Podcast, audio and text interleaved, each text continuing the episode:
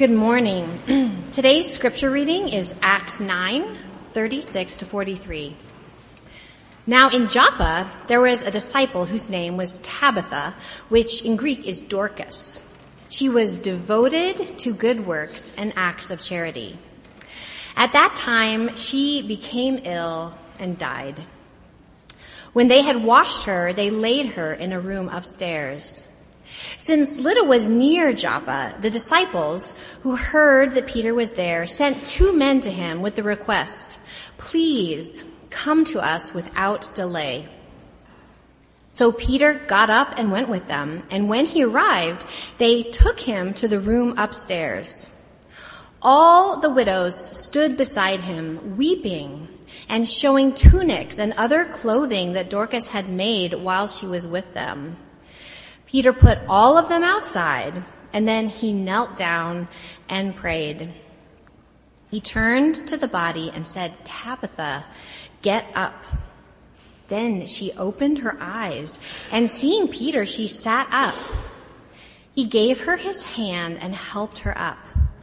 Then calling the saints and widows, he showed her to be alive.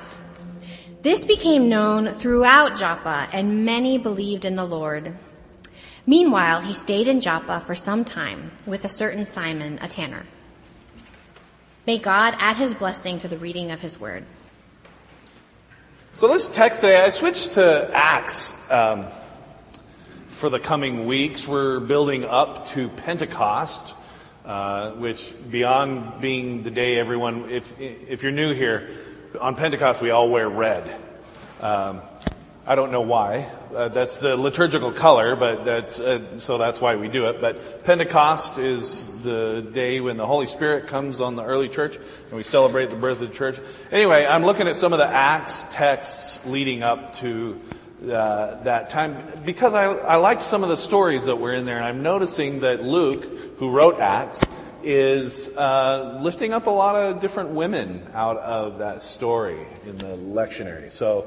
Uh, and today, we hear this story about uh, Tabitha is one of several stories in the Bible where people are raised from the dead. There's uh, this uh, woman Tabitha in Acts, and there's Lazarus in John, and there's a young girl in Mark 5 who is raised from the dead. If we go back to the Old Testament, Elijah raised a young man from the dead when he stayed with the widow in Zarephath or some city I can't pronounce. Uh, and of course, Jesus is resurrected from the dead, but this is another resurrection that seems uh, to happen. Uh, and there's, uh, again, it's not that unusual, oddly, in the Bible. In fact, in Matthew records that when Jesus died on the cross, that the tombs opened up and people got up and walked around. Go look for that. We never see that in the stories, but it says that tombs of people, tombs broke open and everyone got up and walked around. So there were, like, there was this mass resurrection happening on the day Jesus uh, was hung on the cross. So very strange things. And this might prompt someone to wonder what's the difference between Jesus' resurrection and all these other resurrection stories. And I suppose, uh, you know, as we celebrate this of Easter, we can recognize that for one thing, uh, Jesus ascends to heaven after his resurrection and spend, spends a few days wandering around and then ascends to heaven and promises us the Comforter or the Holy Spirit, which again is what we celebrate on Pentecost.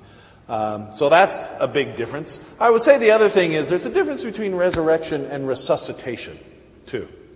Right? The, one, one assumption is that Tabitha and Lazarus and all these other people who were raised from the dead, they go on, they live their life, and then they die of natural causes or something like that. And hopefully not soon. It would seem silly after if they died a couple of days later, but uh, but they go on, they live their life, and they unlike Jesus who ascends to heaven. So there's a difference between the the spiritual connotations of what a what resurrection of Jesus is versus kind of these resuscitation stories where people are brought back to life. However, there is an obvious connection there too. And the other thing I, I to be honest, it's kind of a pointless conversation because these miracles are never about the miracle. Right? Mir- healings, demon exorcism, raising people from the dead, those are merely vehicles for some deeper, significant meaning. Right? It's never, it's, ne- it's never the point that, wow, look, he raised from the dead. That's just kind of a, a superfluous detail you know, quite frankly, any anyone you're anyone in the in the Bible worth their salt, if there's someone we want to listen to, they better have, have a couple miracles under their belt or a couple of healings or something like. That. You don't want to follow a Messiah who doesn't have a couple of good demon exorcisms under his belt. So that's just part and parcel with what it is to be a Messiah. So you, the miracles are always about something else. They're, they're not just about something remarkable happening. They're always a vehicle for some deeper meaning. And in searching for that meaning in this particular story, um, this one's a difficult one because, unlike some of the other stories, it's not explained to us what this was about. Uh, and you really have to kind of look at the broader context. For example, Peter just uh, just healed someone in the verse prior to this story uh, when he's in Lydda and he healed a guy named Ananias or Ananias, and who had been bedridden for eight years. And so, on the heels of this story, we have this story about Tabitha, who's also known as Dorcas. And maybe this is about establishing Peter's authority. Here, uh, uh, you know, he, here we are, uh, the fledgling church. Jesus is no longer around. Who's in charge? Peter's in charge. We've established, and maybe this is about establishing his authority. He kind of goes around and does. He heals people, raises people from the dead, kind of doing all of those kinds of things. So, uh, in this fledgling church, maybe that's what this is about. It's about acknowledging Peter's authority. Peter seems to be carrying out the acts of Jesus even after Jesus' ascension. Maybe that's what this is about. Although I, to be honest, I think the focus of this story is on this woman, Tabitha, who is also known as Dorcas, both of which mean, Dorcas is the, the Greek version of Tabitha. Tabitha is Aramaic, both of which mean gazelle. I don't know what significance that has, but that's what her name means. So this woman named Gazelle, uh, the fact that she has, she's a fascinating person. The fact that she has both an Aramaic name and a Greek name mentioned means that she kind of straddles both, both worlds here. She is a Jew who lives among the Gentiles in this Greek heart, in this Greek port town, Joppa, and lives among the Gentiles and works among the Gentiles. I had, I was uh, talking to, I was at classes last weekend, and I was talking with my professor about this text because, you know, I like to get my money's worth out of these people. So I was asking her what she thought this text was about, where she thought I should go with it in the sermon. And uh, her observation was that, uh, that Tabitha is a hyphen. And she meant a, a hyphen between the Jewish world. Peter, Peter, you know, heals Aeneas in Lydda, uh, who is a Jew, and then encounters Tabitha, who is a, a, Jew living in a Gentile world. And then the very next story we have is Peter with Cornelius, who's a full on Gentile and uh, has this incredible encounter that opens up the kingdom of God in a way that uh, people had not imagined prior. So, the, you know, this, this story kind of serves as that transition between, uh, between a ministry to the Jews and a ministry that's opened up broader to the Gentile world as well. So, yes, she is Tabitha is a bridge between these two worlds, indeed. However, I think she's much, much more than that. Uh, you know, the whole town is mourning this woman's passing. Uh, and when they see Peter coming, they run up to him and show him the clothes that this woman had sewn and provided to the poor widows in their town. And you know, sometimes when someone dies in first century Palestine, they have to hire mourners. They hire professional mourners. And you want to get someone who's really loud. I would have been good at this. Uh, you want to get someone who's really, really loud, and they put on their they put on their mourning clothes, and they wail, and they do that thing, and they wail, and they carry on, and they beat their chests, and they do all these things. And you, sometimes you have to hire them because you know, no one's really into it at the time. But they, they serve an important purpose. The mourners uh, let everyone know that someone has died in the town. So that's it's it's kind of a, it's kind of like the the prayer tree, only uh, different. So uh, you know they but these were not professional mourners. These were the real deal. These were people who were genuinely mourning after Tabitha, who was a woman who did so much with compassion, who cared after the widows of Joppa, who took care of, who, who shared uh, openly and willingly from her resources. We were to assume that she was a woman of some means and, uh, and you know, she supplied clothing to widows and did all this stuff, and she was beloved in this community, and this whole community mourned her passing. And, and she is someone who is known for compassion and caring for the poor and the left out and the disenfranchised and the widows who were a particularly vulnerable class in, in the first century. There was no safety net. Unless you, unless you were a widow who was tied to some man somewhere, either a son or a husband who obviously has died, that's why you're a widow, then, you know, you were kind of left to your own devices. And for the early church, widows were particularly someone they cared for and looked out for and wanted to make sure were taken care of. They're often brought up because they're vulnerable. They're very vulnerable, not unlike many of our elderly folks today. Another clue here is that Tabitha, here's, here's an important note. Tabitha is the only woman in the entire Bible where the word that is used for disciple is used to describe her. Uh, uh, is uh, the feminine version of uh, what a disciple is.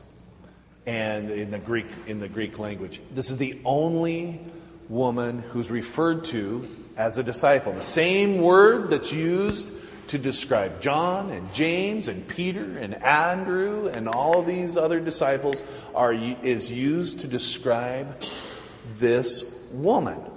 Uh, she is Christ's hands and feet uh, in the world, and she has uh, been doing the work of Jesus here in Joppa.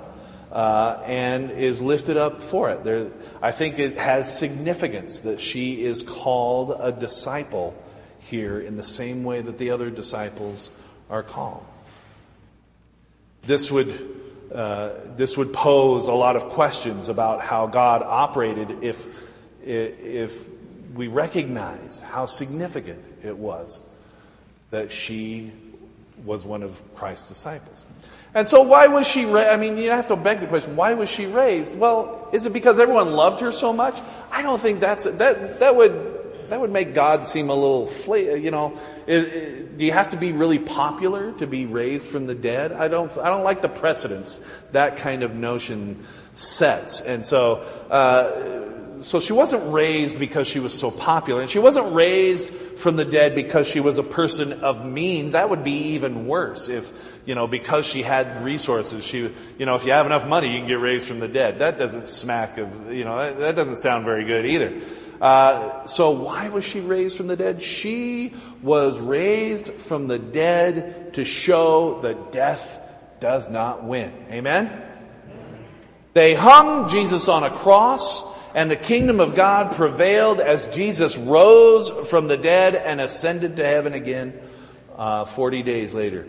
Death came to Joppa and threatened to wipe out the good work that the Holy Spirit was doing there through Tabitha.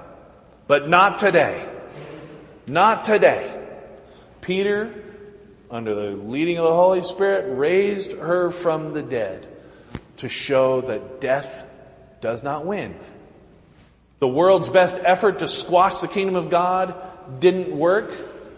And the natural way of things, the, the, the nature of things, and, and illness and sickness and heartbreak that didn't win either.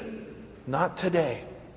And it's not that Peter can do miracles, but it's that the work that Jesus was doing in the world when Jesus walked on the earth continues today through the early church, through Peter and all the other disciples and all the people, and up to and including here today. The work of Jesus continues. And we can see that Peter is echoing Jesus' motions here. I think we're meant to understand that this is just like Jesus was at work in the physical sense when he was walking around healing people. Jesus is at work now, healing people through the Holy Spirit in Peter, in James, in John, in Tabitha. Uh, Peter even is imitating what happens in Mark 5. In Mark 5, Jesus goes into a house, clears everyone out except the closest disciples, and he there's a little girl there who needs to be raised from the dead, and he says, Talitha kum, in Aramaic, and she is raised from the dead. It sounds very much like Tabitha, get up. and uh, the Peter did right here. The work of Jesus Christ continues. And so, what does that mean for you and me in the world today? What it means is that the work of God in this world, the kingdom of God lived out, cannot be defeated by death. Amen? Oh, it feels like death is winning, I know. We look around, I, you know, I got up this morning feeling like death is winning sometimes. I'm looking around, I'm seeing it looks like death is winning. It feels like uh, it is the death of all hope if I turn on the news or something like that, it feels like compassion has seen its last days. It feels like caring for our fellow human beings is on its last leg. And it seems as though love is drawing its last breath. But no, not today. We are Mathetes. We are disciples of the living Christ. Compassion is alive and well within us, and death will not defeat it. You hear what I'm saying? Amen? Amen. Amen. The, Peter was empowered by the Spirit of God to continue the work of Jesus Christ in a very real and tangible way, bringing hope to the hopeless, raising those who were low, and bringing in those who are left out. And that work continues today into you and to me. Caring and love and hope are alive and well in us, and we will not be taken down by the ills of this world. Amen? For I am convinced, along with Paul, that neither death nor life, nor angels, nor rulers, nor things present, nor things to come, nor powers, nor height, nor depth, nor anything else in all of creation will be able to separate us from the love of God in Christ Jesus our Lord. Let us pray. Loving and gracious God, we hear this message uh, through this life of Tabitha, a short story that's packed with so much that reveals to us that the work you started before you hung on a cross continues even after you ascended into heaven. Through Peter, through Tabitha, and through all who were faithful through the years, up and to and including today, here in First Baptist Church and in the hearts of those who gather and believe. May we be girded for this time. May we stand against the rumors of death May we live out the compassion and the love and the caring, the new life that is represented by the resurrection of Christ. Be a salve to the wounds of the world. ask this in the powerful name of Christ.